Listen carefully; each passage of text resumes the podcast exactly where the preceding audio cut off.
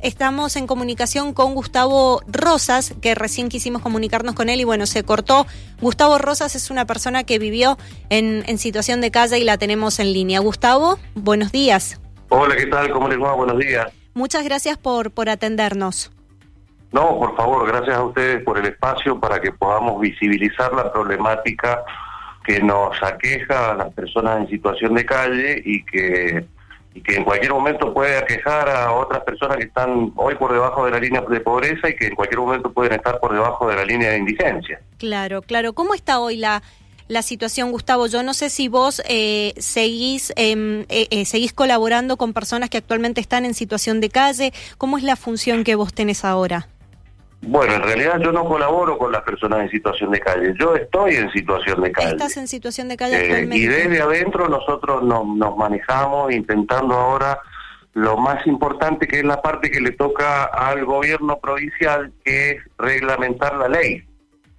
Reglamentar la ley nacional que ya se, ya se aprobó el 4 de diciembre pasado con la firma del actual ministro de Economía, Sergio Tomás Massa, y que eh, reglamenta eh, los beneficios y, la, y el cumplimiento de los derechos de las personas en situación de calle. Esto significa transformar los albergues que hay en la actualidad en manos de instituciones, fundaciones religiosas con fines de lucro, en instituciones estatales que tengan una, un abordaje integral de la problemática, es decir, a nivel salud, a nivel psicológico, a nivel laboral, porque acá de lo que se trata es de capacitar a las personas para que logren una reinserción en el aparato productivo y de esa manera eh, poder recuperar la dignidad perdida por las políticas neoliberales que estos mismos gobiernos han aplicado.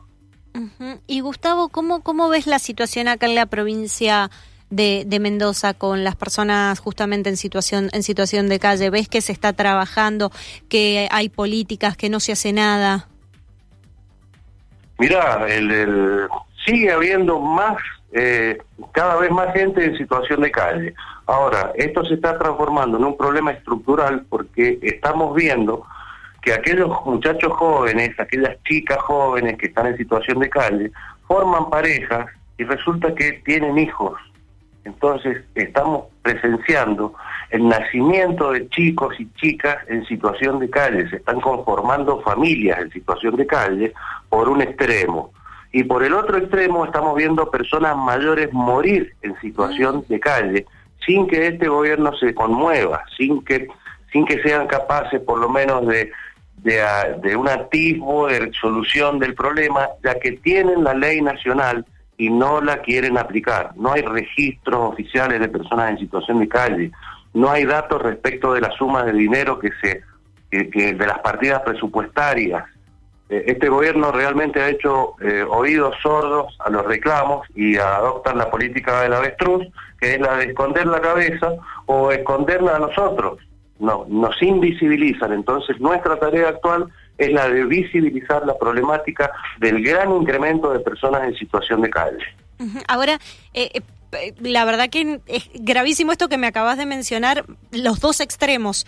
Estas personas en situación de calle que se conocen en esta situación, que tienen hijos, es decir, que hay menores de edad hoy recién nacidos en situación de calle y por el otro extremo los adultos mayores que están muriendo también en, en, en la calle. Es decir, que ante Ahora, escuchame vos, el, escuchame esto de la falta de políticas y de, y de políticas humanistas al respecto, que es que cuando hay un niño en situación de calle, el gobierno les quita el niño a esa familia, pero no, no le da, desarmándola, y no les da la posibilidad a estos chicos de alcanzar un trabajo, de poder sostenerse y de no romper esa familia.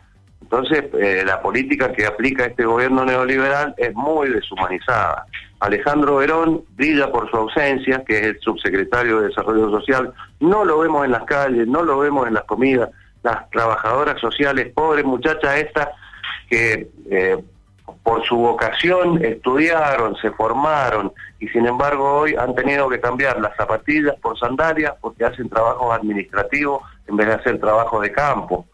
Entonces, la problemática es integral. Eh, recién estaba escuchando a este muchacho Daniel del Banco de Alimentos. Sí. Y bueno, es una gran obra humanitaria, pero si no hay políticas gubernamentales de fondo, esto de compartir un plato de comida termina produciendo un efecto eh, de anestesiamiento en, la voluntad de, lucha eh, y termina eternizando el problema, porque la dádiva eh, se hace permanente. Es dádiva cuando es permanente, pero puede llegar a ser un paliativo si es que se aplicaran políticas de fondo que este gobierno no las quiere implementar porque la ley nacional ya está vigente y este gobierno hace oídos sordos. Gustavo, tengo que, preguntar, eh, ¿hace cuánto que estás en situación de calle y, y, lógicamente si se sabe o si vos has tomado conocimiento de cómo llegaste hacia ese lugar? Perdón, la pregunta se incomoda.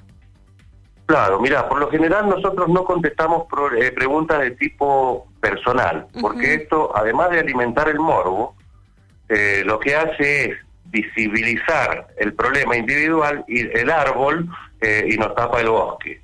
Entonces, los problemas porque los que una persona llega a situación de calle son múltiples. Sí. Y, y, por lo general también sucede que cuando conseguís alguna changuita o un trabajo precario, volvés a alquilarte una habitación en una pensión, por ejemplo, y salís de la situación de calle, hasta que volvés a perder el trabajo y volvés a la situación de calle. Entonces es fluctuante, vas y venís, vas y venís, porque los trabajos son precarizados. Nosotros nos hacemos changas, por lo general. Inclusive hay muchas personas con oficio en situación de calle. Hemos encontrado eh, contadores, eh, contadores, mirá lo que te digo, en situación de calle, momentánea por supuesto, pero llegan a estar en situación de calle, durmiendo con nosotros debajo de un puente. Eh, bueno, y oficios de los que se te ocurra. Pero como hay muchas personas mayores, ya no son absorbidas por el sistema productivo, por el aparato productivo.